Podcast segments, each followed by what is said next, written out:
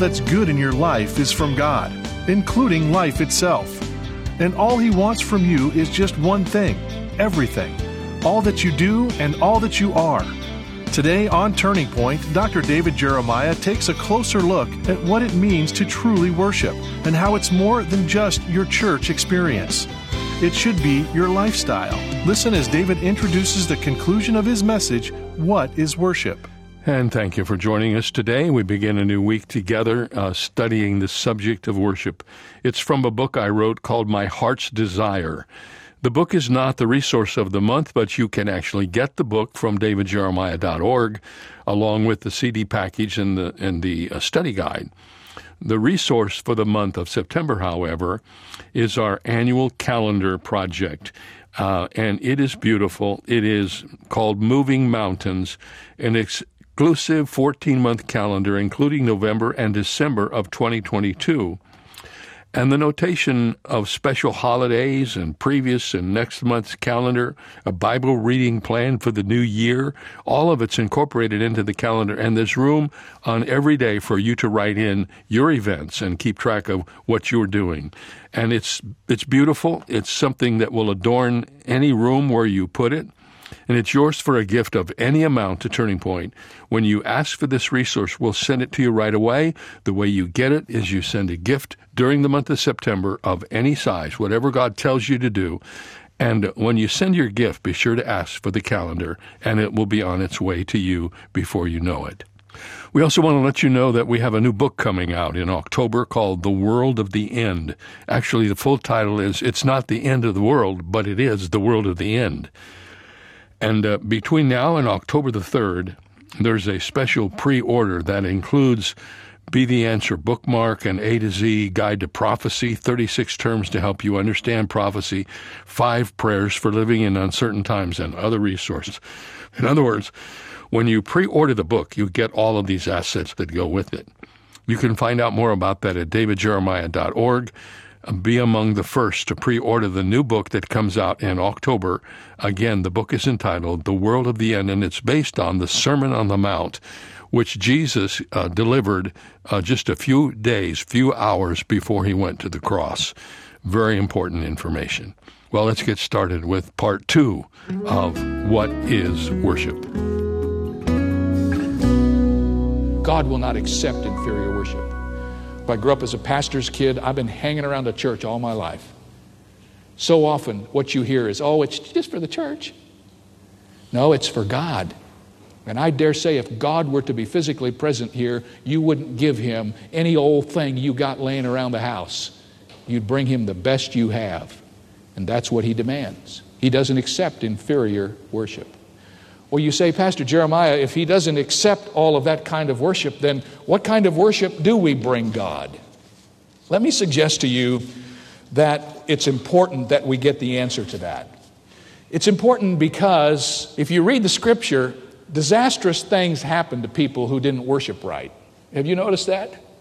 I think about Nadab and Abihu, who offered, according to the Old Testament, strange fire. They worshiped God in the wrong way and they were history in a moment. And I've already mentioned that when they reared up the golden calf to worship God, that God allowed thousands of them to die because of their sin. I think about King Saul. King Saul, who one day got impatient because Samuel, the prophet, the priest, didn't show up in time to do the sacrifice as he was supposed to do. And Saul got impatient. He said, Well, I don't need to wait on Samuel, I'll do it myself. And he offered to God in improper sacrifice, and the scripture says that because of that, God said to King Saul, Because of what you did, I am taking the kingdom away from you, and you cannot be king anymore. The reason that I want you to understand all of this is that sometimes we have this, well, some people do and some people don't attitude about worship, and it's a very important thing. It's very important that we not only find out that God desires to be worshiped, but that we do our very best to discover how He wants to be worshiped because he counts it as very important. Now, the first thing I want to tell you about true worship is that true worship is a response of obedience to God. God hasn't given us the option to worship Him or not to worship Him. I have gone through the Psalms, and I'll tell you what, there's so much material in the Psalms on worship But I want you to understand something with me that worship is a command that God has given to us. It is not an option, it is a responsibility, it is a duty that all of us have. Let me just read some verses for you and you listen with your heart. Psalm 29 2 Give unto the Lord the glory due unto his name. Worship the Lord in the beauty of his holiness. Psalm 95, 2 and 6. Let us come before his presence with thanksgiving and make a joyful noise unto him with psalms. O come, let us worship and bow down. Let us kneel before the Lord God our Maker. Psalm 96 For the Lord is great and greatly to be praised. Honor and majesty are before him, strength and beauty are in his sanctuary. O worship the Lord in the beauty of his holiness. If you read through the scriptures, what you discover is that according to the Word of God, God is to be loved by His creatures with all of their heart, soul, and mind. He is to be praised. He is to be blessed. He's to be gloried in. He's to be exalted. He's to be feared. He's to be rejoiced in. He's to be extolled. He's to be thanked. All of that and hundreds more are reminders to us, friends, that we don't have an option if we're going to be obedient children of whether we worship God or not. Worship is a command, it is the priority and the responsible obedience in our hearts. Well, you say, Jeremiah, I come to church to hear you preach, and I don't get into all that stuff we do up front. Well, my preaching isn't doing you a whole lot of good. Because if that's your attitude, you're disobedient. You're not to come here passively, waiting through the first moments until we get to the teaching, and you know how important I believe that to be. But your first priority in coming to church is not what you're going to get out of church, but what you're going to give back to God through your exercise of worship in obedience to His Word. I don't believe you can really get from the teaching of the Word of God all that God wants you to have if you haven't, first of all, given back to God the response of obedience in worship that He demands of you. You try that for the next few weeks and see if I'm not right. You come to God before the service and say, Lord, help me to just give you all my worship in this service with all my heart. And then you watch what happens when God begins to speak to you through His Word in the message. I need to pause here for just a moment before we go on to remind you that if indeed God's Word commands us to worship and gives us what we need to know about worship, then we're going to have some very difficult choices to make in the days ahead. Take your Bibles and turn with me to Matthew chapter 15, would you? I have read this passage many times, but never in the context of worship. But here is a powerful passage of Scripture. And let me just say to you before we read it, people, many of us will have to come back to this portion of God's Word in the days ahead to decide how we're going to respond to what God says to us. Now, let me explain to you what's going on here. Jesus is being interviewed by the scribes and the Pharisees. And as you can imagine, he is in conflict with them. We read in verse 1 Then came to Jesus scribes and Pharisees, which were of Jerusalem, saying, Why do thy disciples transgress the tradition of the elders? For they wash not their hands when they eat bread. Now, I suppose there's one kid in the whole world who wouldn't like to know about that passage when he's growing up. That the elders didn't wash their hands. Why do I have to wash mine, right? But there's more going on here than that. Watch his response. Jesus said to the Pharisees, Why do you transgress the commandment of God by your tradition? Now, there's two transgressions mentioned here, and watch carefully. In the first, the Pharisees said to Jesus, Your disciples are transgressing the traditions. And Jesus said, Hold up, wait just a minute. The problem isn't the transgression of tradition. The problem is that by your traditions, you're transgressing the commandment of God. And you know what? Sooner or later, all of us in our Christian lives, if we're really honest and have integrity in the way we study God's Word, have to make a choice. Am I going to make the Word of God paramount in my life, or am I going to allow traditions to rule my life? And you know, the way it comes out in worship is, well, you know, Pastor Jeremiah, we've never done it this way. Well, that sounds like a tradition. Is there anything wrong with traditions? No. Traditions are great. All of us have them and we love them, and there's security, there's encouragement from them. The problem isn't that we have traditions. The problem is when our traditions run counter to what God's Word says, then we have to make a choice. Are we going to give up God's Word or are we going to give up our traditions? And there are some people that are so set in concrete with their traditions that they don't really care what the Word of God says. This is the way I've always done it. I feel comfortable doing it this way. I'm going to do it this way the rest of my life. I'm going to die doing it this way. And then stand before the Lord. And He's going to say, Why call you me Lord, Lord, and do not the things that I tell you? now, read on in the passage and notice what's going on here. At the end of verse 6, Jesus says, You have made the commandment of God of none effect by your tradition. Did you hear what he said? You canceled out God's word by your tradition. Ye hypocrites, well did Isaiah prophesy of you, saying, This people draweth nigh unto me with their mouth, and honoreth me with their lips, but their heart is far from me. In vain do they worship me, teaching for doctrines the commandments of men. Did you know that that happens? People, they say, here is what God says, and they don't quote God at all. They quote the tradition, the commandments of men. A lot of stuff that's passed off as thus saith the Lord is thus saith tradition. Isn't that true? And I don't want to belabor that point. I just want you to understand that if we say true worship is from God's word, and we're commanded by God's word to do it, and God has given to us the parameters of our worship. The question, the real question we need to ask when we come to the principles of worship is not what am I comfortable with or what is my tradition, but what does God say? Amen.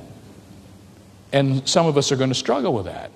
And we're going to come back to this passage again and say, yep, that's what he said. I think the next thing I want to say to you about worship is that worship is not only a response of obedience to God, but it is a reverent submission to God.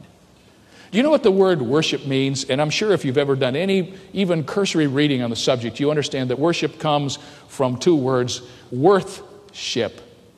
Worship means to give worth back to God to reverently bow before Him. Some of the words in both Hebrew and Greek translated worship are derivatives from the ancient practice of bowing oneself to the ground as an outward sign of reverence.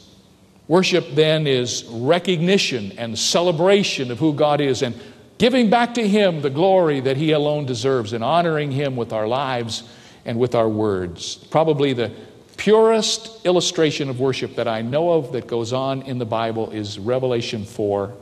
And let me just read it to you. Listen to all of the elements in worship here. The four and twenty elders fall down before him who sat on the throne and worship him that liveth forever and ever, and cast their crowns before the throne, saying, Thou art worthy, O Lord, to receive glory and honor and power, for thou hast created all things, and for thy pleasure they are and were created. That's worship, giving back to God that which he alone deserves. In the days when the book of Revelation was written, when a king was conquered by the Roman legions, either he was brought to Rome to prostrate himself at the emperor's feet or a massive image of Caesar was placed before him, and he was required to fall down and cast his crown at that image or at the feet of Caesar. This was his act of total submission, of abdicating himself to the emperor. And I'm sure that much that John writes about worship in Revelation has in mind that scene that was played out before him over and over again. And he is saying that what they did to Caesar, that's what we do to God we come before God and we bow down before Him and we submit to Him and we worship Him. It is reverent submission to the Lord. Thirdly, worship is the result of the death of Christ. We worship today wholly different than anyone has ever worshiped before in the sense that we live on this side of the cross. We are redeemed by the shed blood of the Lord Jesus Christ. I think that comes into play in the conversation Jesus had with the woman of Samaria. Do you remember that? They got to arguing about where you should worship. She said, Well, Lord, I understand that the Samaritans think we're supposed to worship in Samaria, and the Jews think we're supposed to worship in Jerusalem. And Jesus said, Woman, the hour is coming, and now is, when true worshipers will worship me neither here nor there but they will worship in spirit and in truth, for such the Father seeketh to worship him.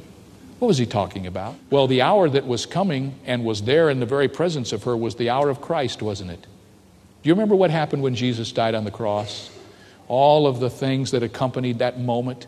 Do you remember how that when he died on the cross, the veil was rent in the temple, just shattered from top to bottom? And it was a visual sign that the way into the Holy of Holies has been opened up through the blood of Jesus Christ on the cross. No longer does a man have to go to a priest. No longer does he have to be in a special place. But because Christ died on the cross and paid the penalty for all of our sin, now we can come individually in the priesthood of every believer and we can worship God because of his sacrifice. And you know, I need to say this to you. If we really understood that, we would understand why worship, especially corporate worship, is a celebration. It's a party. I don't want to make a frivolous thing out of it, but it isn't just all of us coming and sitting in straight rows with a somber look on our face. My friends, if you understand that Christ died on the cross for your sin and he forgave all of your sin completely, past, present, and future, and in the place of your sin debt, He gave you the righteousness of Jesus Christ and a home in heaven and the Holy Spirit to live in your heart and the Word of God to guide you day by day and Christian friends in fellowship to encourage you. And then you come to church and the express purpose is to celebrate your redemption. We can't sing slow, somber, sad songs all the time. Amen? Amen. We need more joy, don't we? Why? What are we celebrating? We're celebrating our redemption. I love the story about the little boy who was a drummer in the Salvation Army band. And he was beating that poor drum to death to the point where the band director went to him and he said, Son, he said, you got to tone that thing down. All we can hear is the drum. He said, Bless you, sir, I understand. But he said, Since I got converted, I'm so happy I'm about to beat that blooming drum to death. you know, what he was talking about is exactly what I'm talking about. If you know the Lord, there's a response in your heart that says, I have to celebrate my redemption and give praise to God for what He's done. That's the part of worship that is so elusive to us because we're afraid that we're going to go over here too far or we're going to leave the comfort zone, and we're not headed that way at all. All I'm saying is if we truly understand that we have been redeemed, we will celebrate our redemption, and that's part of worship. It is because of the death of Christ. And you know what else happened when Christ came and died? He went to the grave, was resurrected, and he went back to heaven. And you know when he went back to heaven? It was so that the Holy Spirit could come on the day of Pentecost. And the Holy Spirit has been given to all of us. And that's why we don't have to worry about whether we worship here or there. But we can worship in spirit and truth because we have the Holy Spirit who lives within us. Worship is the response of a heart that is excited about the God that is served. One last thing before we close our Bibles worship is also a reflection of your whole life. Did you know that? Someone has said that it's the rehearsal for your whole life. What happens in the worship service is kind of a microcosm of all that you are and all that you do. I'm reminded of this when I read Paul's words in Romans 12, 1 and 2, very familiar verses to us, but let me read them to you a little differently. He said that we are to present our bodies unto God a sacrifice, holy acceptable unto Him, which is our reasonable worship. The word that is translated by the word service is a worship word. It's our reasonable worship. God says that when we come to Him and give Him our bodies, our lives, we are saying, Lord, here is this instrument of worship and praise, and I want it to be played all week long for your honor and glory, so that everything I do and everything I say and everywhere I go and everything I think and every relationship I'm involved in is an outgrowth of my love for you and an expression of my worship for you, my great God. And then when we come together on Sunday and we sing, we're saying, Lord, we love you, we praise you, we worship you. And then we listen and God speaks to us. And we say, Lord, yes, I'm going to do that. I understand that. I'm obedient, Lord. I'll do what you say. And we reach out to one another. The whole thing that happens is kind of a little picture, a little vignette of the way our life is supposed to be all week long. So, the quality of our worship here is sometimes a reflection of the quality of our worship out there, or perhaps it can be the motivation for greater worship out there as we come together and our worship here is elevated to a whole new level and standard. And it all has one thing in mind, one focus, one central thought, and that is that Jesus Christ might be praised and that God, our great God, might be honored and glorified. One of the great composers that is uh, known to what some people refer to as legitimate musicians is Joseph Haydn, who wrote, among other things, the great oratorio, The Creation. He was presenting this on one occasion in the Vienna Music Hall. He was at the very end of his life. He was old and worn out and weak. In fact, he was in a wheelchair. He had to be helped in and out of the chair.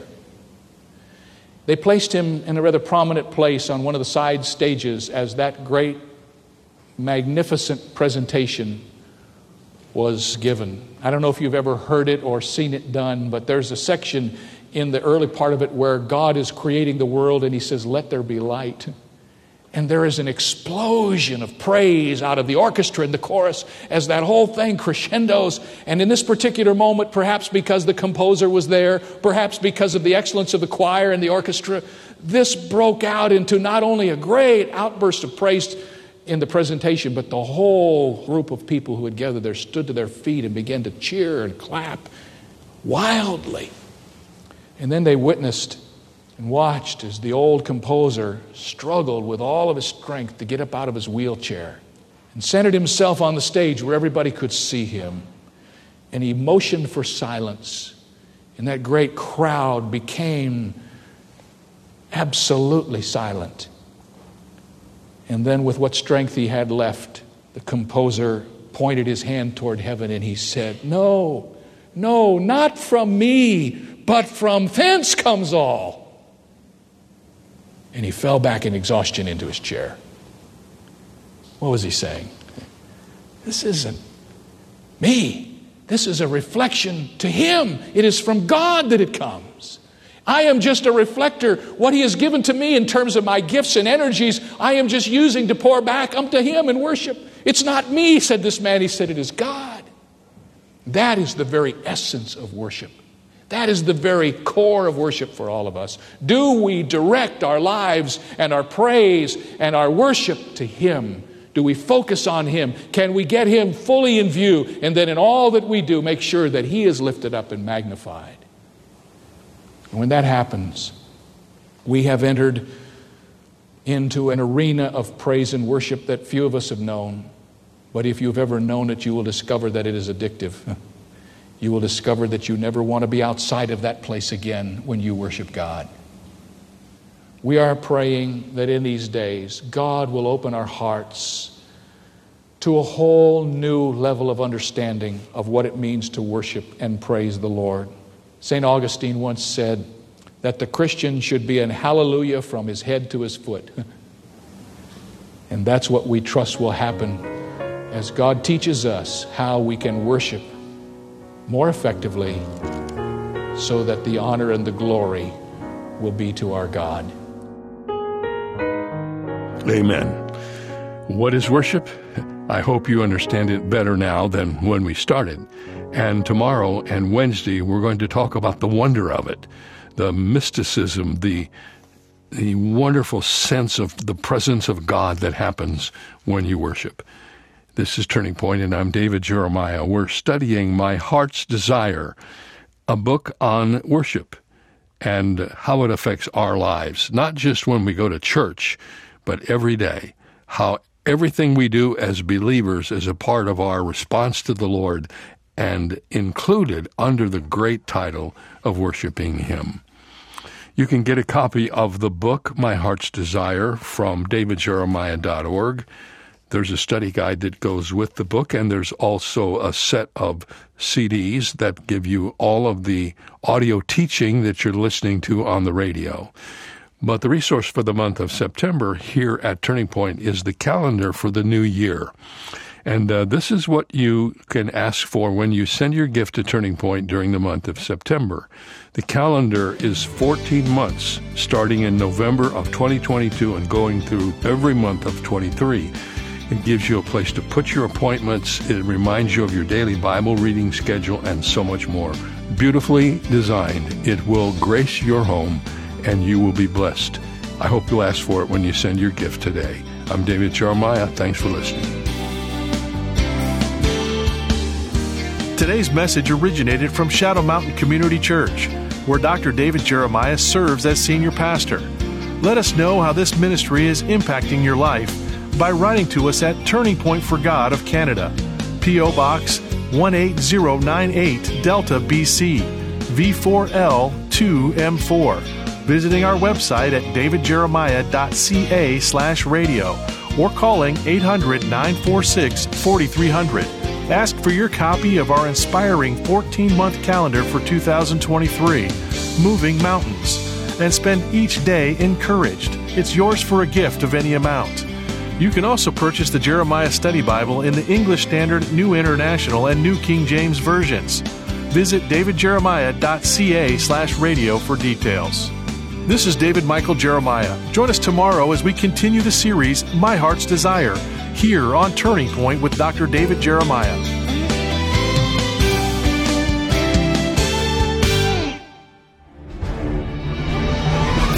Take the young ones in your life on an unforgettable journey that will get them excited about the Word of God with the Airship Genesis Kids Study Bible. Then continue the adventure with monthly audio adventures on airshipgenesis.com. Plus, download the Airship Genesis mobile game, where kids will travel back in time to the life of Jesus. Blast off with the young one in your life at airshipgenesis.com. Do you have faith that moves mountains? Turning Point's Moving Mountains 2023 calendar will remind you of the power of faith. With monthly scriptures and a Bible reading plan, this 14 month calendar will help you stay organized and grow in the Lord. The Moving Mountains calendar is yours with a gift of any amount to the ministry. And when you give $100 or more, we'll send you five calendars, perfect for sharing with family and friends. Go to davidjeremiah.ca. If you enjoy listening to Turning Point with David Jeremiah, you'll be happy to hear that there is now a daily Turning Point television broadcast that you can watch each weekday. Tune in to Faith TV, Joy TV, or Miracle Channel Monday through Friday to watch the Turning Point daily television broadcast. Be sure to check your local listings for the channel and time in your area, or visit davidjeremiah.ca forward slash TV to download a program schedule or watch at your convenience. That website again is davidjeremiah.ca forward slash TV. Some children attended a wedding ceremony and when they returned home decided to play Getting Married. The girl playing the minister asked the little girl playing the bride, Do you take this man for richer or poorer? And the little bride interrupted and said emphatically, For richer.